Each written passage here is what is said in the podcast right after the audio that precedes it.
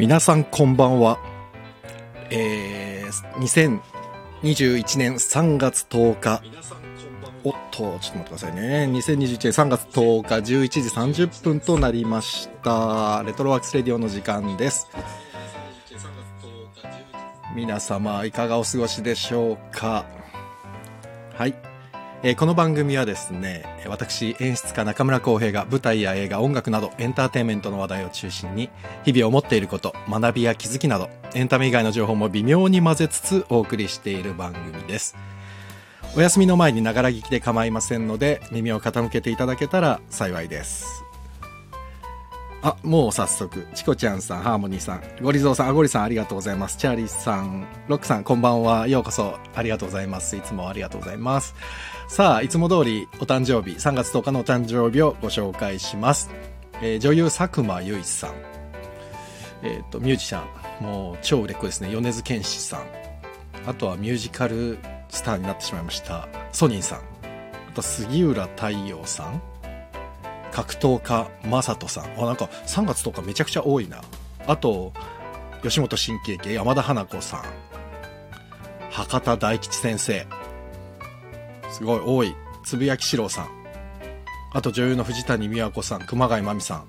あ、松田聖子さんもさんがつとおか生まれですよ。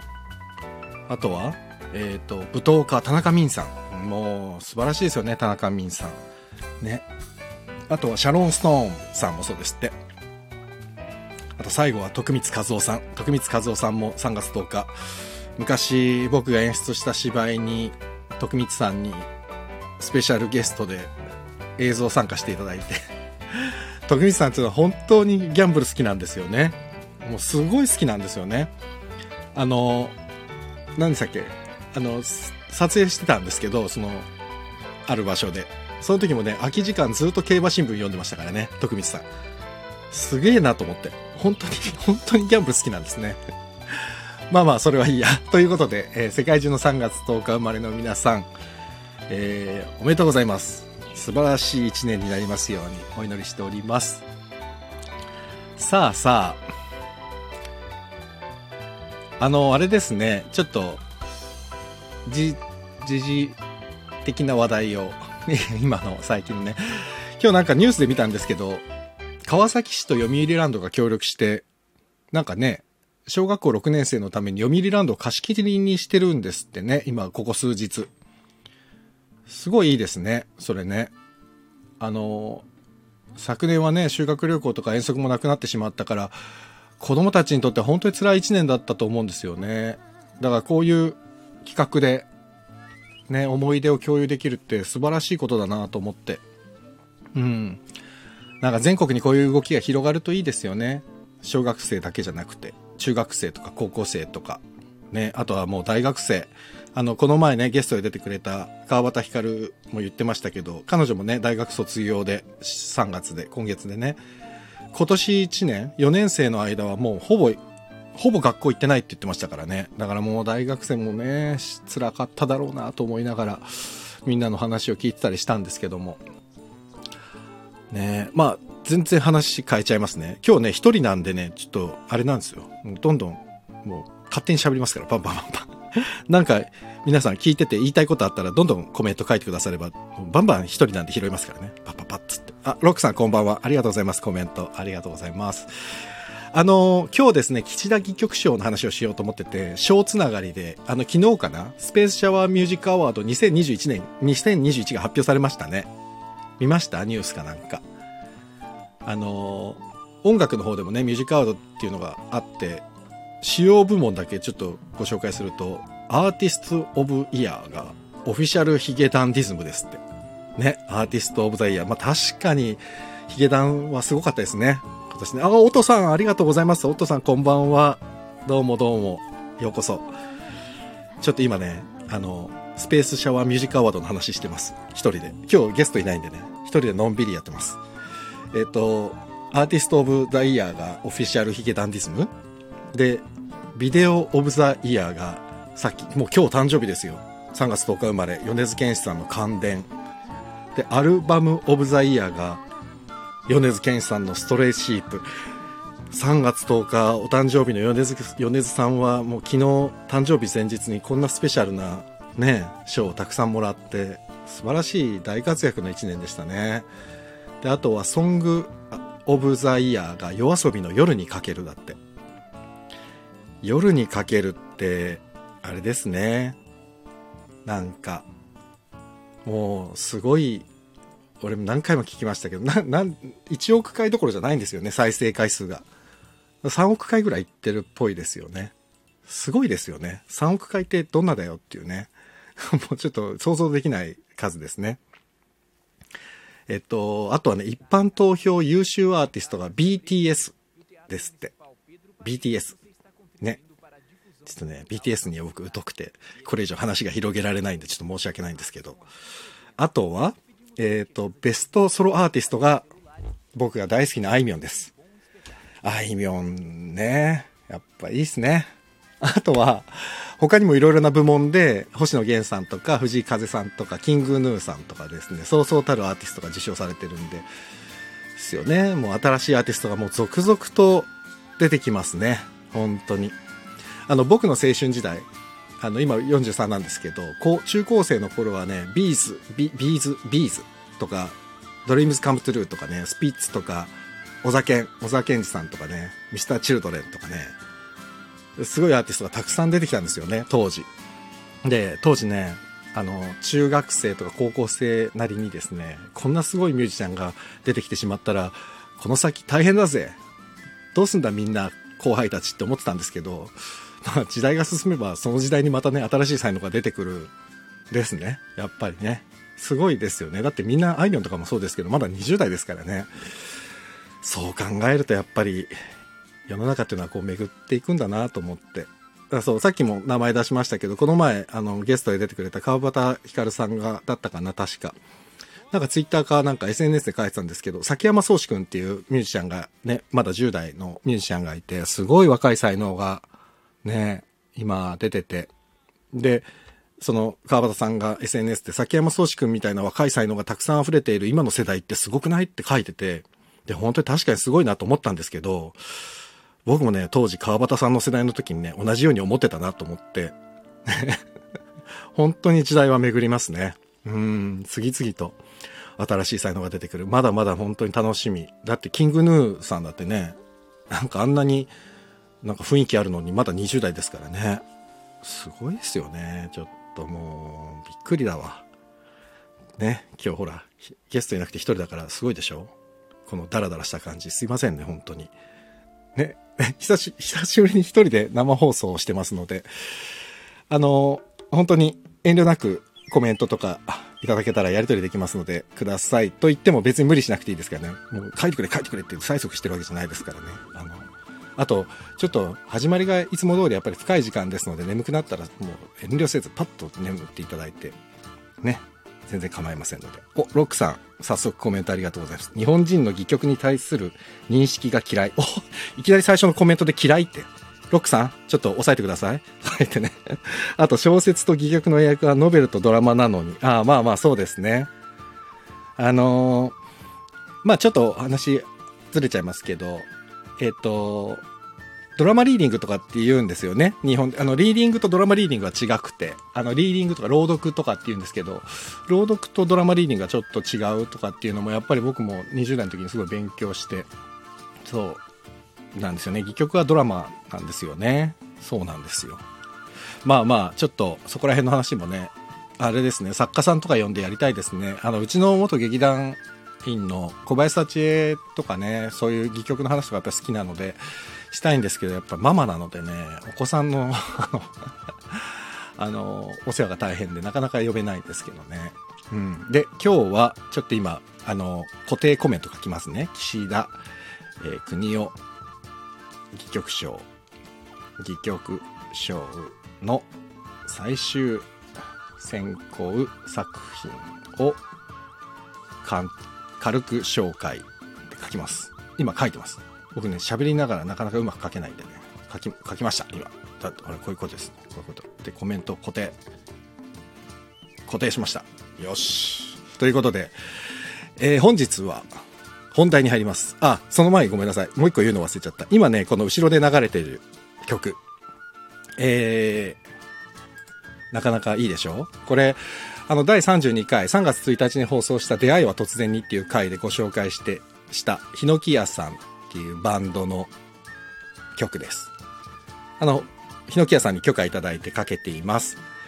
で、あのゲストに出ていただいてる時っていうのはちょっとこういう風にあのミキサー挟んでな音楽流すみたいなことができないんでなかなかちょっとかけられなかったんですけど、今日一人なんでせっかくだからと思ってまたヒノキ屋さんをね、あの渡辺さんに か, かけてどんどんかけていいですよって言ってだいただいたんでえかけています。今日はプラタナスの木というアルバムをずっと最初からずっとかけています。あ、スノーマンさんこんばんは、ようこそありがとうございます。今ちょうど本題に入るところですよ。うん、これからです。さあ、ということでえー、本題に入ります、えー、本日は演劇界の芥川賞と言われている岸田國士戯曲賞の話を中心にざっくばらんにお話ししたいと思います。あの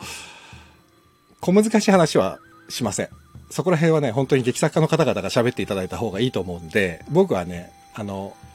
このチャンネルというかこの番組聞いてくださってる方ってあれなんですよね、演劇好きな方ももちろんいらっしゃるし、演劇にほとんど触れてなくてこのスタンド エフエム で初めてこういう演出家みたいな人間をちゃんと知ったぞっていう方も多分たくさんいらっしゃるみたいで、あのそういうレターとかいただいて、あ、そうだ、レターを一つ紹介しようと思ってたの、もうほんとほら一人だからどんどん話飛ぶでしょ、すごいでしょこれ。今日でもこれ自由、自由にやっちゃいますよ。えっとじゃん、今日かないただいたんですけど、中村さんこんにちは、いつも楽しく聞いています。えっとライブは寝てしまうことが多くアーカイブを聞くことの方が多いのですが日課のように楽しみにしています。すごい嬉しいです、ありがとうございます。ゲストとのトークももちろん楽しいですが中村さんが一人で話すおすすめの話などもとても楽しいです。ぜひまたおすすめの作品や俳優さん、音楽などの話もしてください。楽しみにしています。もうねこんなこと書いていただいたらねもうたまらないですね、感激です、ありがとうございます。あのお名前書いてなかったんですけどもすごく嬉しいです、こういうことを言っていただけると。なので今日はしゃかりきに頑張ります、一人で。はい、あ、みぼぷーさんこんばんは、荒滝さんこんばんは、ありがとうございます。みぼぷーさんもこんばんは、ようこそ。ということで、えー、また本題の方に戻りますね。で、皆さんは岸田國士戯曲賞って知ってますか？どうなんですかね、どこどんくらいあれなんですかね、演劇人からするとですね、岸田戯曲賞って言ったらもうまあ超有名な賞なんで、多分これ知らない人だは演劇人じゃ逆にないんじゃないかぐらいすごく有名な賞なんですね。で、えっとまあちょっとウィキペディアによりますとですね、この岸田戯曲賞のことを調べますと、えー、劇作家岸田國士の業績を、えー、検証するとともに若手劇作家の育成を目的に白水社が主催する戯曲賞、新人劇作家の登竜門とされ演劇界の芥川賞という異名を持つがベテラン作家の受賞も多いと書かれています。そうで、今年でねだいろくじゅうごかいを迎えるんですって。すごいですよね。お、おとさん、私も演劇に触れたことがなかったんですが新しい世界には興味があります。もうぜひぜひ。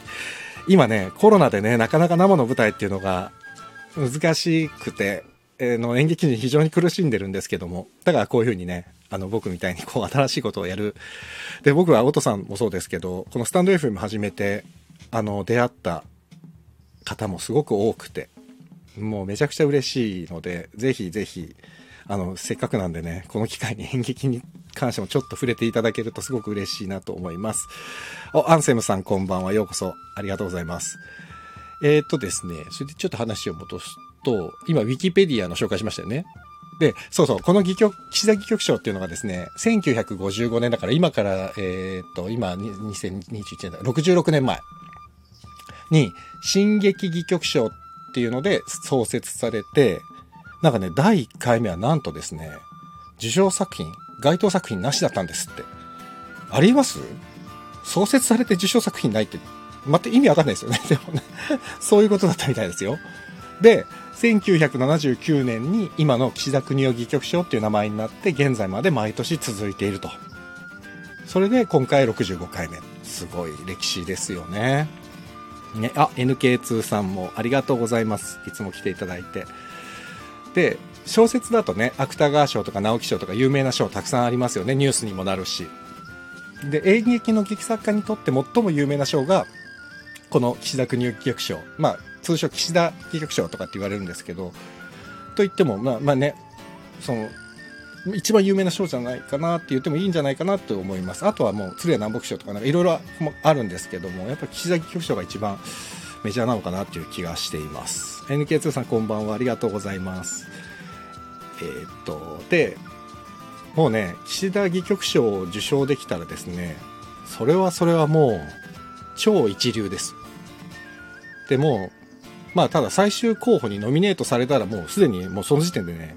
一流なんですよ。もう一流の劇作家さんです。だからあの演劇を志す劇作家にとってはですね、毎年この時期になるとで、今年の岸田は誰が取るんだともうみんなそわそわするっていう、そういうのがこの岸田戯曲賞ですね。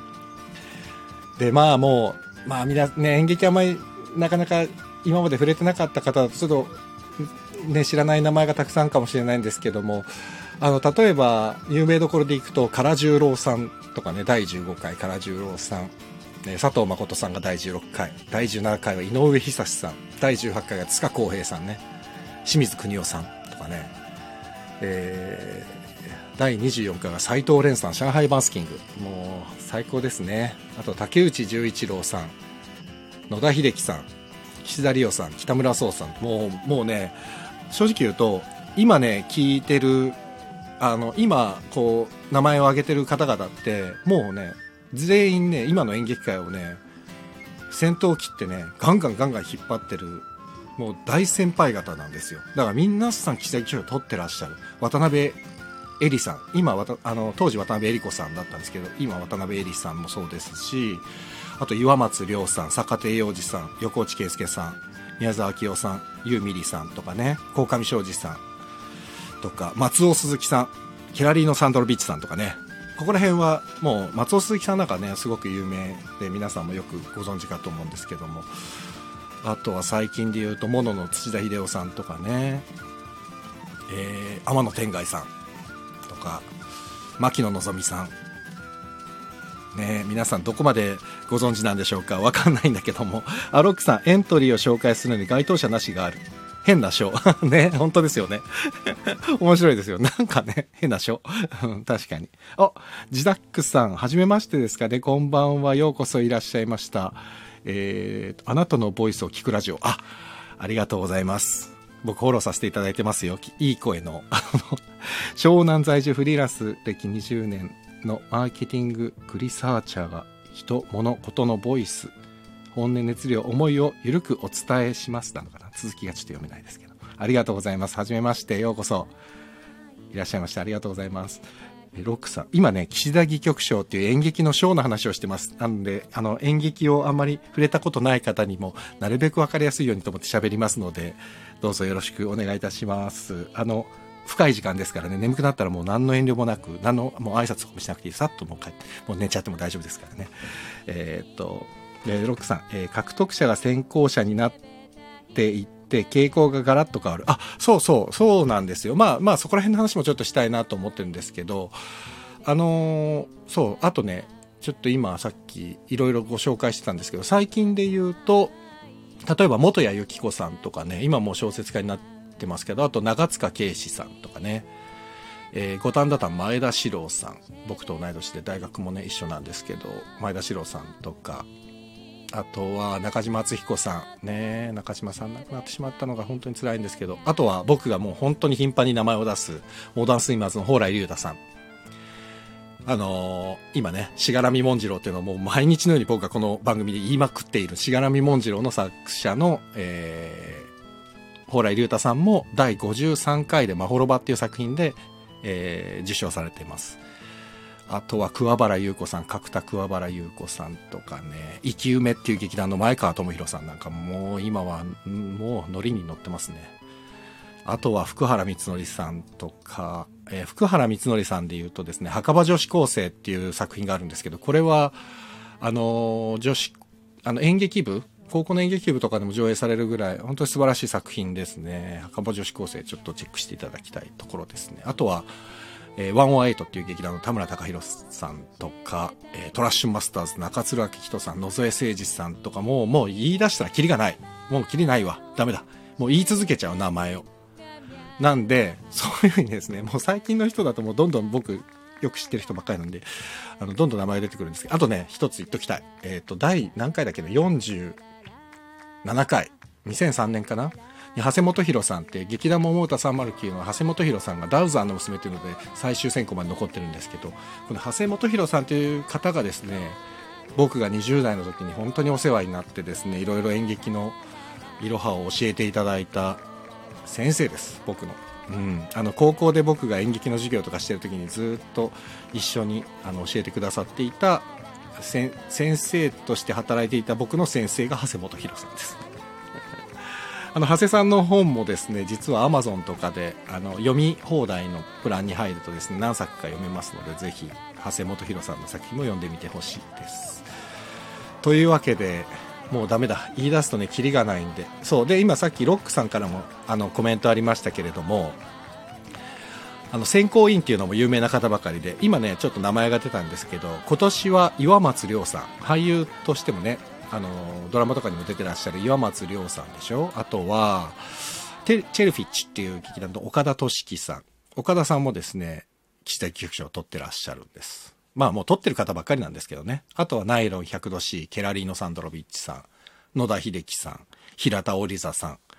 柳柳原三国さん、柳原さんももう、あの、おととし、え、な、にせんじゅう、何年だっけな、じゅうななねんかな、に、結構最近撮ってらっしゃる。最近じゃなかったか、もう結構前かな。あと、ユー・ミリさんね。ここら辺の皆さんが今年は、えっと、選考委員ですね。でもうさっきも言ったんですけど、この番組演劇とあんまり接点ない方も多数聞いておられるということですので、今日はね作品の一つ一つを細かく紹介するっていうよりも、今年はねこんな方がノミネートされてますよっていうのを簡単にご紹介しようと思います。だから小難しい話は本当にせずいこうかなと思っています。で、えー、ではですね、早速今年だいろくじゅうごかい、えー、最終候補作品一つ目、岩崎う大さん、劇団カモメンタルの君とならどんな夕暮れも怖くないっていう作品が一つ目の作品です。全部ではっさくあります。で、岩崎う大さん、これはですね演劇を知らない方でもきっとおそらくわ か, わかるであろう、えー、コメディっていうか、なんていうんですか、お笑い芸人コンビのカモメンタルっていうあのお笑いコンビですね、キングオブコントにも出てるあの岩崎う大さんです。で、岩崎う大さんはですね、劇団カモメンタルってちゃんと劇団も作って、普通に下北沢の駅前劇場とかで公演を打ってるんですけど、まあ、これが面白い。とんでもなく面白い。お、自宅さんわかりますよね、岩崎さん、う大さんね。で、う大さんはですね、あのー、なんだっけ、深夜にやってるあのー、オードリーの若林さんがやってる番組。えーっと、なんだっけ、俺みたいになるな。なんだっけ、しくじり先生。しくじり先生のお笑い講座みたいなやつで、う大先生って呼ばれてるぐらい、いろいろ演出を、あの、芸人さんにつけてて、でもね、言ってることがめちゃくちゃ的を得てるんですよね、あの、しくじり先生って言ってることも。で、う大さんって、あの、君とならどんな夕暮れも怖くないもそうなんですけどね、なんかね、これね、言っちゃいけねえんじゃねえかみたいなこともね、スパンって言う、なんかあんまり忖度しないで。で、それが、実はみんなが忖度して言わなかったようなことをですね、パッと戯曲の中で普通にポンと出して、だからなんかまあ問題定義してるのかな、なんか、なんていうのか、すごい斜めにか角度で斜めにザクッと世間に切ってくるみたいな本を書くんですよね。で、なんかほらお笑い芸人の皆さんって、僕もほらえっといろいろと芸人さんとね仲良くさせていただいてて、やっぱりすごく頭のいい方が多くて。で、お芝居が上手な方が多いですよね。お笑い芸人さんって。やっぱり、お芝居ができないと多分、人を笑わせることはできないので、あの、コントとかやってるお笑い芸人の皆さんは特にお芝居が皆さん上手。なので、カモメンタルの二人もとてもお芝居が上手で。で、う大さんの場合は特に戯曲、この本がですね、もう、すごい細かい計算して書かれてます、きっと。これ、わかんないです。う大さん聞いたことないんでね、本人に。とても緻密に多分計算して書かれているので、あのー、これね、ぜひね、劇団カモメンタルは一度見ていただきたいです。皆さん、あの、結構やってらっしゃるんで。うん、で、あ、うだえさんってコントじゃない作品もこんな、こんなこともできる人なんだと思って、すごい才能に驚かされると思います。おそらくね。はい。あとなんだっけな、もう一個ね、うだいさんのことで言おうと思ってたんだよね。あ、そうそう。で、うだいさんって実は演劇のワークショップ、えっと、俳優さん向けの演劇のワークショップも結構開かれてたりして、あの、この前ゲストで出てくれた宮武香央さんも、あの、今ドバイにご在住の宮武香央さんも日本にいる時にうだいさんのワークショップとか受けて、多分ね、うだいさんともちゃんとお知り合いになってやってるんですよ。だから、意外と若い演劇人もね、うだいさんのお世話になってる人も多いと思います。そんな岩崎う大さんの君とならどんな夕暮れも怖くない。これが一つ目の作品ですね。知ってますよね、岩崎う大さんね。そして二人目。えっ、ー、と、あ、う大さんの戯曲読みたいです。よし。じゃあ、自宅さんのその希望に後ほど答えます。なんつってね。えっと、まず、えー、じゃあこのペースでいくとやばいな。すごい時間かかっちゃうんで、ちょっと巻きでいきますね。えー、二人目がですね、長田育英さん、手紙座の長田育英さんの作、えー、ゲルニカっていう作品です。これね、激動の時代を生き抜く市井の人々、まあ、よくそ、まあ、街にいる普通の人々を描くのにすごく長けてる作家さんです。っていうイメージが僕にはあります。これ僕の個人的な意見ですからね。で、多分ね、このゲルニカっていう作品もですね、ピカソのゲルニカっていう絵があるじゃないですか。だからピカソの話っぽく聞こえちゃうかもしれないんですけど、実はね、ピカソの話っていうよりも、スペインの内戦下で生き抜く、内戦下で生き抜く人々を描いている作品。要はその激動の時代の中でですね、苦しみもがきながらも生きてる普通の人々を描くっていうのがすごく上手な方ですね。で、僕以前紀ノ国屋ホールだったかな、新宿ので見た海越えの花たちっていう作品も、終戦後に朝鮮半島から日本に戻れなかった在韓日本人妻たちの物語で、日本に戻ることもできないで、戸籍ももうないっていうね、こうすごく苦しんでるんだけど、でも一生懸命生きてる女性たちの物語だったんですね。なので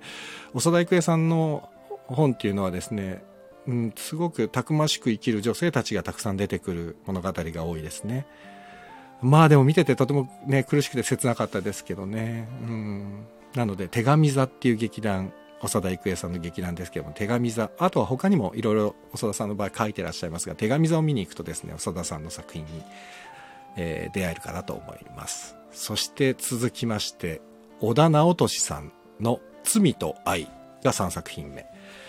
この小田さんはですね、主に哲学とか思想に関する文献を参照しながらオリジナルの戯曲を書くっていう、これすごいですよね。哲学や思想に関する文献を参照しながらってすごく難しそう。でね、実は僕は小田さんの作品はまだ見たことがなくてですね、ただ東京学芸大学の大学院を卒業されている方なので、多分とてつもなくすごく賢い方なんでしょうね。で、あの、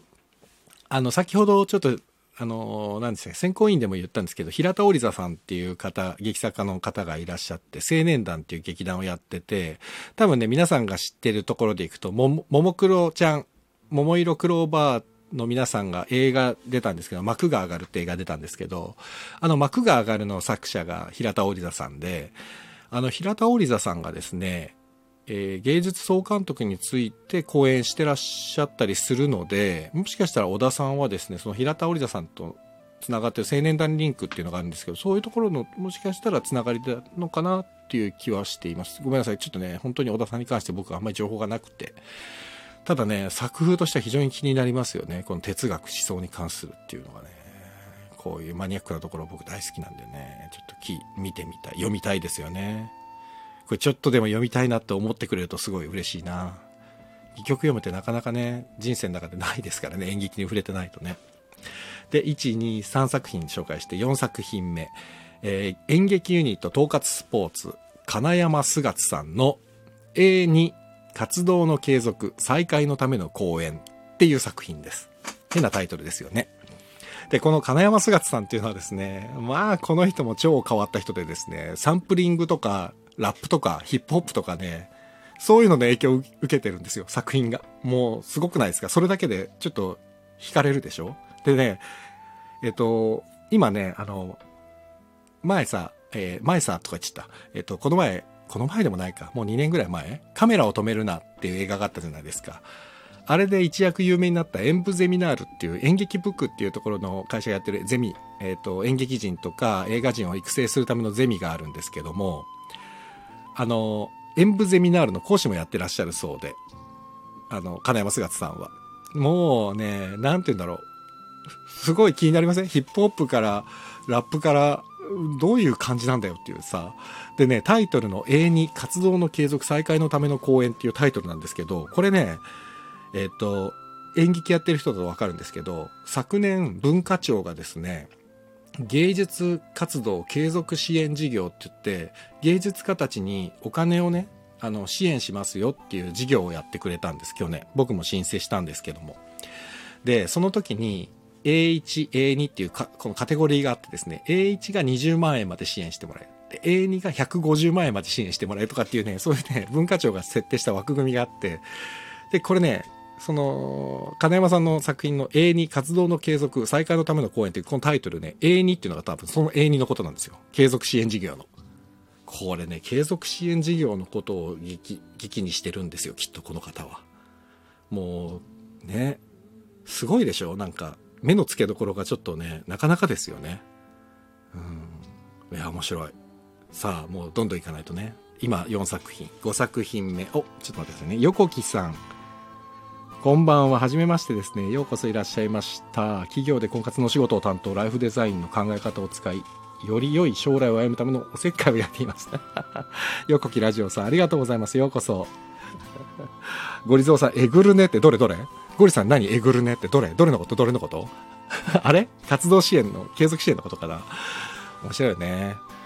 じゃあ次いっちゃいますね。えー、劇団ノーミーツ、小見門雄一郎さん作、それでも笑えればっていう作品がごさくひんめです。この劇団ノーミーツ、あ、エーツー のことね。そうそう、あ、ゴリゾウさんはですね、演, 演劇プロデューサーですのがのでね、ここら辺の支援事業に関しては非常に詳しいかと思いますけども、えっとどこまで話したっけな、劇団ノーミーツの小見門さんの話、えっとそれでも笑えばっていう作品がごさくひんめの最終候補作品です。でこの劇団ノーミーツっていうのがですね、フルリモート劇団なんて呼ばれてまして、あのほらコロナになってズーム会議とか流行ったじゃないですか。でね、この劇団すごいのが、ズームとかを使ってですね、このお稽古稽古から上演、本番の上演まで一度もスタッフやね、出演者が合わないで作品作りしちゃったりするんですよ。これすごくないですか？どういうことって思いません？でもそれで作品できちゃうんですよ。でね、作品を発表するたびにね、とんでもない数のいいねがつくっていうね、こんなにインターネットをうまく利用してる劇団はね、なかなかないというか、多分ノーミーツが走りですよね。パイオニアだと思います。で、そのインターネットをうまく使って観客の選択がね、物語の行く末を左右するみたいな観客選択式の演劇っていうのもね、確立されてて、多分ね、それでも笑えればも多分そうだと思います。要は見てる方が、そうだ、テレビでいうところの D ボタンみたいに見てる方が投票して物語の先が決まっていくって、多分今までの演劇ではなかなかないこのシステムをこの劇団ノーミーツっていうのが作り出したと。その作家が小見門雄一郎さんですね。ちょっと気になりません？見てみたくなりませんね。あ、ロックさんコメント、根本修子さんも演舞出身、墓場女子高生の少年は演舞の卒業公演で、その通りです。おっしゃる通りです。さっき言った福原さんの作品、墓場女子高生の少年が演舞の卒業公演ですね。で、根本修子さんもこの後出てきますからね。で、今小見門雄一郎さんがこれ いち、に、さん、よん、ご 作品目で、あの岸田戯曲賞のね、面白いところっていうのは、さっきまあちょっとロックさんからもコメントありましたけれども、新しい才能とかね、新しいやり方に対しても結構フレキシブルなんですよね。それは多分ね、今まで受賞された方がスライドしてこう審査員に審査員というか選考委員になっていくんで、どんどんね、このね、選考基準っていうのが動いていくんですよね。ただ動いていくんだけど、僕はまあそれはそれでいいのかなと思ってて、っていうのはその古き良きものっていうのは素晴らしいと思うんですけど、ただそこに変に固執しすぎない、その重きを置きすぎないっていうのが、ある意味岸田戯曲賞っていうのがずーっとこの最先端でずーっと演劇人たちの心を掴んでいる賞になり続けてるっていうことなのかな。だから今流行っているとか、今最先端で頑張っている若手たちとかっていうのも、きちんと評価していくっていう、これが岸田岸田局長のすごい素晴らしいところなのかなって思います。で、ね、野田さんとかケラさんとかそのあの最前線を走っている先輩方がきちんと若手たちのその新しいやり方とか、ね、才能とかをきちんと認めてくれるっていう意味では大変素晴らしい賞だなと僕は個人的には思いますね。で、このコミカドさんって言ったらまだにじゅうだいですからね。まあ今後どんだけ面白い作品を生み出してくれるのかすごく楽しみな作家さんです。さあろくさくひんめ、えー、演劇集団円の内藤裕子さん作光さす森ですね。で、えー、とこの作品はですね、林業を営むふたつの家族の物語で、でこの内藤さんのね前作いっこまえの作品が愛の色、えー、と愛ってあの藍色の愛ですね、愛の色しみる指にっていう作品で、藍色の天然染めをしている工房の人々の生活を描いた物語だった。あの今の エヌエイチケー 大河ドラマの青天を衝けのね、渋沢栄一さんのご実家が藍色のね職人の家ですよね、あそこね、あれと一緒ですね。で内藤さんは、えー、とこう何世代にもわたってこう自然の力を利用しながら働く人々を描く作品がね続いているんですよ。だからでこの演劇集団円っていうのはですね、劇団本当にすごく昔からある老舗の劇団で、しっかりした演劇見せてくれる劇団です。あのしっかりした、まあ、しっかりしたっていうのもちょっと語弊ありますけど、でもきちんと、あ、これ演劇っていうね、これが演劇っていうものをきちんと見せてくれる劇団なんですよ。文学座とかと一緒でね。なんでもしね初心者の方はね演劇集団円って見に行くとね、ああいいもん見たなって多分覚えると思いますね。であとあの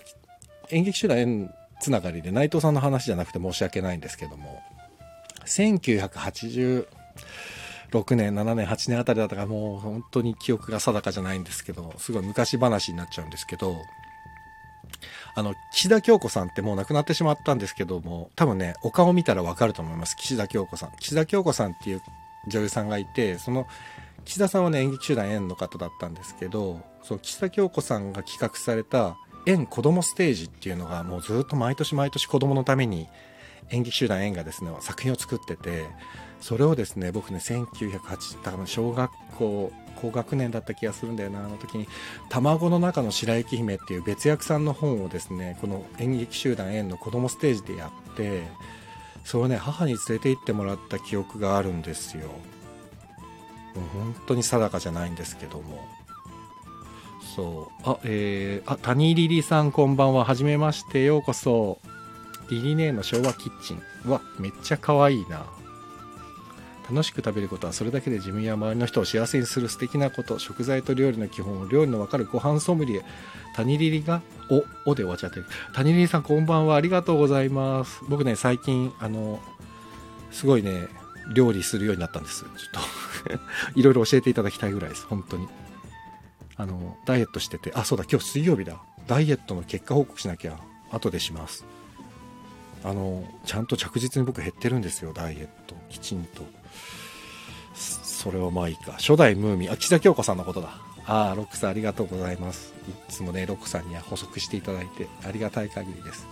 そうそのね岸田京子さんがいた時に演劇集団円っていうのはすごく本当に素晴らしい劇団、何度も行ったんですよね僕もね。で今はもう演劇集団円はもちろんいますし、この内藤裕子さんねがちゃんと岸田記憶者の最終候補にノミネートされてるぐらいですから、ね、ぜひね機会があれば演劇集団円も見に行っていただきたいところです。さあしちにんめ、先ほど名前出ました根本周子さん、最も大いなる愛へという作品がななさくひんめです。まあちょっとね根本周子ちゃんの話をしだすとですね、もうこれはちょっとあれなんですけど、根本周子さんという人はですね、もう演劇界、今の小劇場界、まあ小劇場だけじゃないですね、今は商業演劇も含めて、もう飛ぶ鳥を落とす勢いっていうのはこの人のことだなっていうぐらいの売れっ子です。でご本人も俳優として活動されてて、まあとってもキュートな方で、あの趣里さんとね大親友で仲良しで、あのたまにあの深夜番組とかにバラエティ番組とかにねこのしゅうこちゃんも出てたりするんですけども、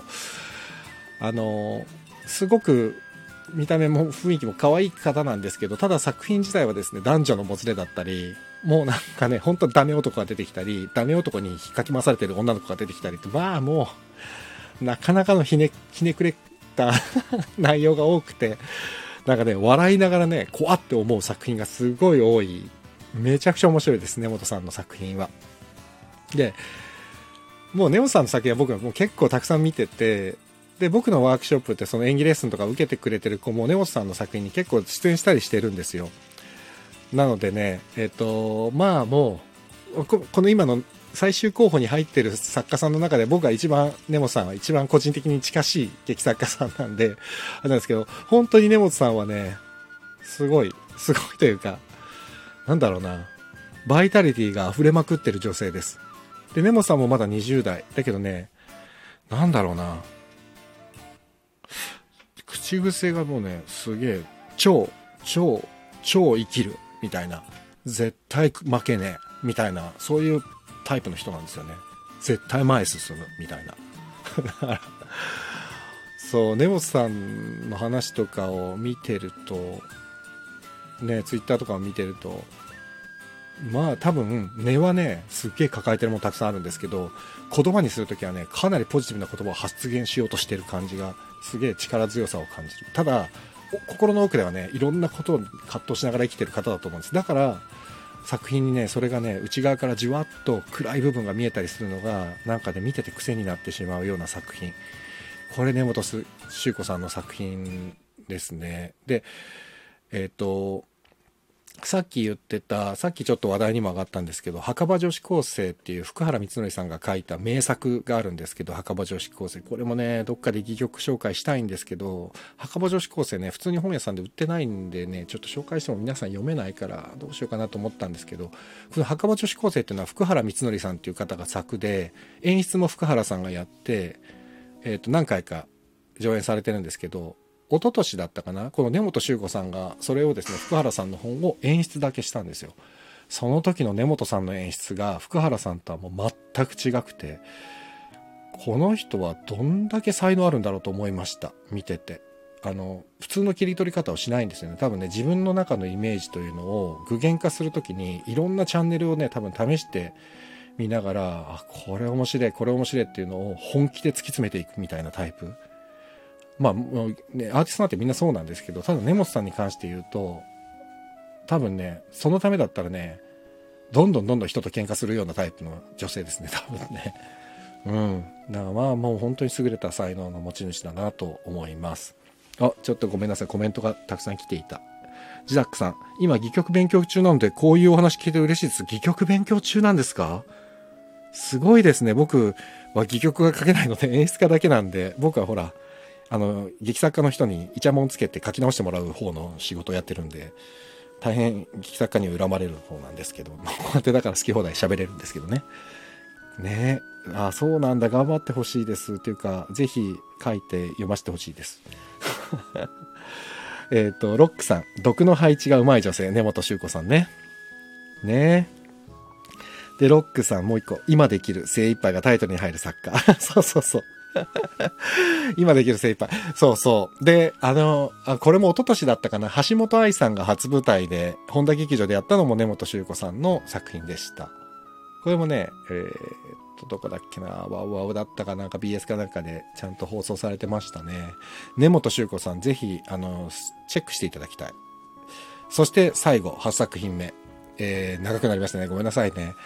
えー、イアクっていう劇団の横山拓也さん、ザ・ラストナイトレシピっていう作品ですね。これがはっさくひんめで、横山さんの、えー、イアクっていう劇団はですね、大阪の劇団です。だから基本的に大阪で、えーと、やってらっしゃいます、活動されてる。で、横山さんの戯曲っていうのは基本的に全て関西弁で書かれている本で、もうめちゃくちゃ綿密な会話劇が得意な作家さんです。僕は横山さんの本大好きなんです。あの会話劇がもうそもそもすごい好きなんですけど、あの下北沢にですね、感激三昧っていう演劇ショップがあるんですけど、そこね、戯曲もたくさん売ってるんですけど、感激三昧に行って横山さんの戯曲はね、ほぼ全部買い漁りました。僕あの感激三昧のあのお店の皆さんにも、すげえ買うなこの人っていう感じで見られたことがありますその時はもう基本的に横山さんの本ばっかり、その時は買ったんです。すごいハマってて横山さんに。で横山さんの本ってその関西弁っていう特徴と綿密な駆け引きっていうのはすごくあるんですけど、でね、出てくる登場人物もね、なんか本当にそこら辺にいそうな人々が多いんですよ。だからね、すごい親近感が持てる。それなのに物語自体はですね、想像の斜めを上を行く作品なんですよ。展開があったりするんです。まあ、もう横山さん超面白いですでにせんじゅうさんねんに開催されただいいっかい仙台短編戯曲賞っていう、あの短い戯曲、短編戯曲ですね。で大賞を受賞された人の気も知らないでっていうね、女性さんにんの、あれさんじゅっぷんぐらいだったかな、さん、あもっとかかよんじゅうごふんぐらいの作品だったかな。これはね、もう何度も何度もいろんなところで再演されてる傑作ですね。人の気も知らないで。これね、僕のあの木曜日に毎週やってる読みたい戯曲のコーナーでも横山さんはどっかで多分ご紹介することになると思います。にせんきゅうねんのだいじゅうごかい日本劇作家協会の新人戯曲賞ね、枝肉っていう豚の屠殺場の男たちの話だったかなをで受賞されてます。横山さんもね、なかなかね、いつこれ賞この人は取るんだってぎっちり取ってもいいんじゃないかと僕は思っている作家さんです。お、ジダックさん感激三昧、メモメモ。ああ、谷入さんフォローありがとうございます。あの僕も料理を教えていただきたいあということで、このはっさく品です。えー、パッとタイトルだけ言いますね。えーえー、劇団カモメンタル岩崎う大さん、君とならどんな夕暮れも怖くない、えー、手紙座長田育恵さん、ゲルニカ、えー、小田直俊さん、罪と愛、えー、金山すがつさん、演劇ユニット統括スポーツの金山すがつさん、 エーツー 活動の継続再開のための講演、劇団ノーミーツ小見門雄一郎さん、それでも笑えれば、えー、演劇集団円内藤裕子さん、光さす森、えー、根本修子さん、最も大いなる愛へ、えー、横山拓也さん、医薬横山拓也さんのザ・ラストナイトレシピと、このはっさく品が最終候補です。でこれさんがつのじゅうににちで、あさってですね、あさってもう明日になるのかなの夕方ごじからですね、選考が行われるんですね。今年はどの作品が選ばれるんでしょうか。さあみんな誰だと思う僕はあのね、実はね、根本修子さんなんかに関して言うとですね、もう毎年毎年もう最終選考になってるんですよ。ここ最近、去年もクラッシャー女中っていうので最終選考入ってるし、そう一昨年なんかそうですよ。やあの今あの映画やってるけど、花束みたいな声したってやってるけど、坂本雄二さんも一昨年はまたここかっていう戯曲で入ってるんですよ、実は。うん。意外と皆さん知ってる方もいるかも。瀬戸山美咲さんっていう作家さんは、私と戦争っていう作品でにせんじゅうきゅうねんにノミネートされてますけど、瀬戸山美咲さんなんかは映画リバースエッジの脚本を担当されてるし、同じ年に下森ロバさんって、この方も僕の先生なんですけど、アトムが来た日っていう時でもあの最終選考で選ばれてるんですけど、下森ロバさんも映画新聞記者の脚本を担当されてるし、今ね演劇の劇作家さんって意外とみんな映画の本書いたりドラマの本書いたりして皆さん活躍されてるんで、どっかで名前聞いたことある方いらっしゃるかもしれません。ということで、このはっさく品からどれが選ばれるのか、ぜひじゅうににちを楽しみにしていましょう。そしてあラストナイトレシピは エヌエイチケー、 あそうですよね、あのこの前やってましたね、深夜に。もう撮ってます。でまだ見れてないけど、そうなんですよ。結構ね演劇中継やってるんですよ。皆さん見てくださいね。あの僕はね、家のねあのブルーレイレコーダーにね、演劇とかステージっていうキーワードを登録しといてですね、勝手に演劇がガンガン取られるようになってます。設定されてるんですよそうで、あの毎週木曜日、あだから要は明日ですね、明日毎週木曜日に僕は読みたい曲っていうのを配信してて、このチャンネルでね、あの岸田戯曲賞を受賞した作品も今後もたくさん紹介することあると思いますので、ぜひ岸田戯曲賞をチェックしてみてください。なんかもう名作揃いですからね。で先ほどえっ、ー、と先ほどねジダックさんがおって言ってくれたやつですよ。なんとですね、なんとなんとなんと今ですね、さんがつじゅうさんにちだから、要は今週の土曜日ですねまで、今ご紹介した最終候補作品が全て無料で読めるんですよ。知ってました？衝撃でしょこれ。あの白水社のホームページで案内が出てるんですけども、なのでこの終わったらですね、えっとアーカイブの概要欄にリンク貼っときますんで、気になる作品はぜひ読んでみてください。もうね、まあもう毎年僕はねこのいっしゅうかんが楽しみなんです。いっしゅうかんだけ公開されるんですよ、無料で最終選考の作品が。なんでまあ楽しみ。ちょっと僕まだねいっさく品しか読めてないんですけどちょっとやっぱりはっさく品全部いっしゅうかんで読むってなかなかハードなんでね。そう。あとはね、もう一個ね、戯曲好きにはたまらない情報ももう一個あるんで、明日の読みたい戯曲の時にちょっとご紹介しようかなと思います。ちょっともったいぶってごめんなさい。という感じで、岸田戯曲賞の話はここまで。どうですか？あ、ジダックさんはありがとうございます。いやいや、もうとんでもないです。なので、あの、後でちょっと概要欄覗いてみてくださいね。今ご紹介したやつで思いますからね。ぜひぜひ。あ、明日も来ます。嬉しい。ありがとうございます。で、明日はもしかしたら、ね、収録になるかもしれないんですけど、どうしようかなって今すごい悩んでるんです。明日。いつもね、木曜日ね、読みたい戯曲のコーナーをですね、毎週収録にしてるんですけど、明日はね、ほらさんがつじゅういちにちだしさ、ちょっと、あの、あれですね、なんか、ちょっとちゃんと皆さんとおしゃべりしたいなとも思ったりもするんで、ちょっと考えます。まだ結論は出てません。で、えっと、ちょっと告知を、昨日も、昨日もというか何度ももうお伝えしてるんですけども、あの、昨日から昨年さんさんななプロジェクトって僕が映像制作やってまして、その時に一緒にやっていました女優葛生カールさんと、この番組の女性シンガーソングライター特集でご紹介した広瀬沙羅さんが出演中の東北ルーツプロジェクトポケッタブルシアターボリュームワン短編生配信公演じゅうねんごのミラーボールっていうのの配信が昨日から始まっています。で、こちら昨日のですね、アーカイブの方にリンクが貼ってありますので、ぜひですね、チェックしていただいて。で、この東北ルーツプロジェクトっていうのはですね、この震災があってから、その後ですね、えー、その東北出身者の俳優さんとかスタッフさんがみんな集まってですね、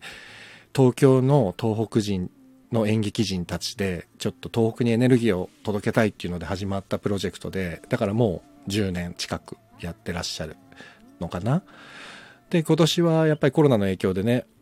あのー、公演ができないので、えっと、なんで、その配信公演になってじゅうねんごのミラーボールっていうのの配信が始まりました。なので、ぜひよろしければ、えー、見て、見てくださいね。はい。の荒拓さん、今日の ビージーエム すごく気になるので、後で教えてください。もちろんです。もう、さっきもちょっと言ったんですけど、もう一回言います。後でね。で、ロックさん、もう今日ですよ、じゅういちにち。そうですね、今日ですね。まあ、ちょっと、今日、今はまだにじゅうよじにじゅうさんぷんってことにしましょう。ね。さあ、そして、詳細書きますのでね、さあの、あの、じゅうねんごのミラーボールに関しては、昨日のちょっと概要欄見てください。アーカイブのね、概要欄がはっぴゃくじしか書けないんで、ちょっと今日も書いちゃうとね、いろんな情報が多すぎて、ちょっと書けないんで。で、えーとですね、今日今、ゴリゾウさんって来てくださってるんですよね。ゴリゾウさん。ゴリさん来てくれてますよね。さっきコメントくださった。えっと、金曜日。えー、あさっての金曜日はですね、このゴリゾウさんがですね、ゲストで来てくださいます。ああ、ゴリゾウさん。はい。ありがとうございます。ゴリゾウさんが来てくださいます。えー、ゴリさんはですね、演劇プロデューサーです。僕、一昨年にお世話になりまして、えっと、じゅうにがつにね、一昨年のじゅうにがつに一緒にお芝居作らせていただいて、ただもう関係性としてはにじゅうねん近いお付き合いになるんで、そのゴリさんが満を持して僕の番組に出てくれるということで、あの演劇の作り方とかね、そのプロデューサーとしての話とかね、昔の懐かしい話だったり、そのにせんじゅうきゅうねんに一緒に作ったエドアスっていう作品に関してだったり、ちょっとそういう話をお話したいなと思います。金曜日。ぜひじゅうににちかな、じゅうににちの金曜日に出ていただきます。ゴリさんよろしくお願いいたします。そしてそしてですね、えー、ゴリさん大したこと話せなかったらどうしようか。大丈夫ですよ、僕毎日大したこと話してないんだから気楽に行きましょう。気楽にね、楽しくやりますそしてですね、もう一つ、えーと、にがつのじゅういちにち放送のだいじゅうろっかい執筆天国にですね、ゲストで来てくれた劇作家の増永あずみさん作演出の舞台チカ子がですね、いよいよ今週土曜日のじゅうさんにちから池袋のシアターグリーンビッグツリーシアターで開幕します。こちらもぜひチェックしていただきたい。チカ子です。舞台チカ子。で、それに伴ってですね、じゅうさんにちの初日の夜に、増永あずみさんが再びゲストで登場します。この番組に。ですから、金曜日はゴリさん。えー、土曜日は増永さんがゲストで来てくださるということで。なんで、松永さんの場合ですね、初日がじゅうさんにちですので、初日の感想とか、近くのおすすめポイントを喋りに来てくれますので、ぜひ土曜日の夜も遊びに来ていただけたら嬉しいです。さあさあ、あ、あとですね、さっき荒拓さんからもありましたけれども、ちょっとこれギュッと、ずずずずずっと、はい。これ、本日はですね、久しぶりにヒノキ屋さんの音楽をバックに配信させていただきました。ヒノキ屋さんっていうバンドです。で、これさんがつついたち放送のだいさんじゅうにかい出会いは突然にっていうのをぜひご視聴していただきたいんですけども、アーカイブがありますので、あのさっきも何度も挙げてますモダンスイマーズのしがらみもんじろうっていう作品、人形劇の作品とこのヒノキ屋さんの音楽についてすんげー僕喋ってますから、一人でめっちゃ喋ってます、えー、だいさんじゅうにかい出会いは突然にっていう回でこのふたつご紹介してますので、で今日はこのヒノキ屋さんのえー、アルバム「プラタナスの木」っていうのをずっと順番にかけていました。気になる方はですね、ヒノキ屋さんのホームページ、ヒノキ屋って、えー、とヒノキというのはひらがなで、屋が、えー、屋根の屋です。ヒノキ屋さんで調べていただくと出ます。函館のバンドです。でそこのボーカルギタリストの渡辺博さんがスタンド エフエム でチャンネルもやっていらっしゃいますので、渡辺さんのチャンネルにもぜひアクセスしてください。この曲のたくさん聴けますって渡辺さんの話も素晴らしいので、あの世界中でライブをやっているようなバンドですので素晴らしいですよ、ここ本当に。でこれあの渡辺さんに許可いただいてかけさせていただいている感じです。はいという感じかな。えー、っとそうあなので、えー、っと今のちょっと告知のつながりなんですけども、じゅうににち金曜日のにじゅうさんじさんじゅっぷんは演劇プロデューサー赤木山ごりぞうさんがゲストで、じゅうさんにち土曜日は劇作家の増永あずみさんがゲストです。えー、ご質問メッセージなどございましたらぜひレターでお寄せレターをお寄せいただけたらと思います。お荒拓さんヒノキ屋チェックします、お願いします、ぜひぜひ。さあさっきもちょっと話しましたけれども、明日というか今日ですね、もうさんがつじゅういちにちですね。あの日からねじゅうねんです。でもねまだ復興は続いていますからね、あのどうしてもねやっぱりじゅうねんってなるとじゅうねんじゅうねんってねなっちゃうじゃないですか、どうしてもね。ただこうなんていうんですかね、僕も本当に個人的な感覚ですよ。だからちょっとうんと思う方もいらっしゃるかもしれないですけども、こうねじゅうねんっていうのを変に区切りにしたくないなっ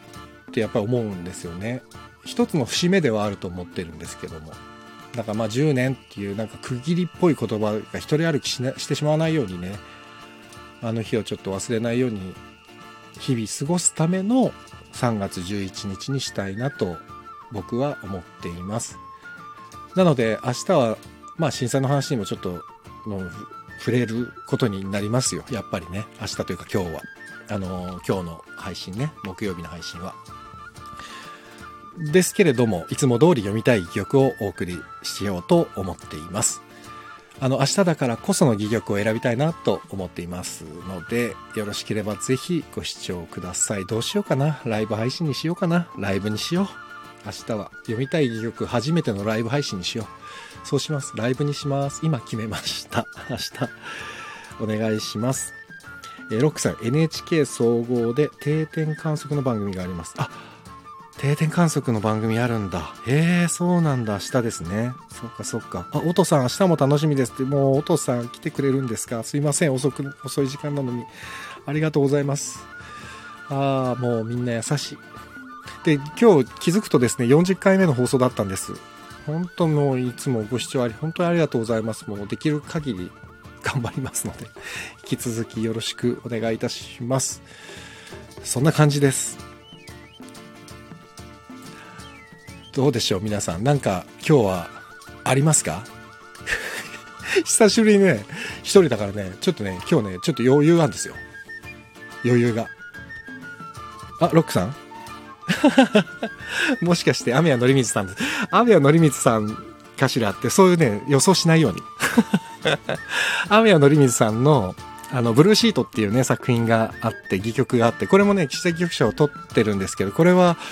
えー、っと、アメヤさんのブルーシートは、えー、っと、高校生だったかな、子供たちと一緒に作った作品で、震災の作品で、もうまさに震災を描いて、ね、子供たちと一緒に作った素晴らしい戯曲で、でこれもそうですね、なんでしょうね、明日はね。あとは震災絡みで言うと、さっき名前が上がった瀬戸山美咲さんの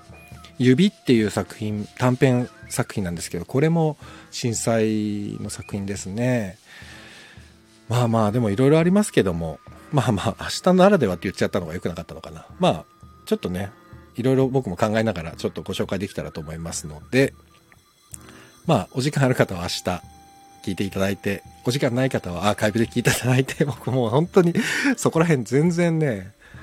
あの聞いてよ聞いてよっていう感じがあんまり、ね、ない人間なんでしょうね、多分ね。ぜひぜひ。あ、嘘、ロックさん、マジっすか？見に行ったんですよ、校庭で。すごいよ。まあ、それは羨ましいな。ロックさん、すごいな。僕、すっごい後でね、行きたかったと思ったんですよ、ブルーシート。わあ、それは、その話、ぜひ聞きたいですね。羨ましい。いやー、すごく羨ましいです。て、これ僕一人で興奮しちゃってるけど。あ、フグタさん、こんばんは。ありがとうございます、フグちゃん。いやー、ということです。でもちょっとまあまあ明日また皆さん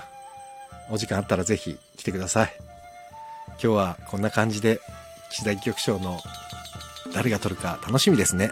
ということで本日は終わりたいと思います。皆様本日も長時間ありがとうございました。結局いちじかんになってしまってすいませんでした。以上です。どうやって締めてたっけ？俺もう忘れてた、一人の時。どうやって終わったっけな？まあいいや。はい、終わります。えー、お相手はレトロワックスレディオ中村光平でした。皆様ありがとうございました。良い夢を見てください。おやすみなさい。最後は終わりの続きジャスで終わります。おやすみなさい。また明日。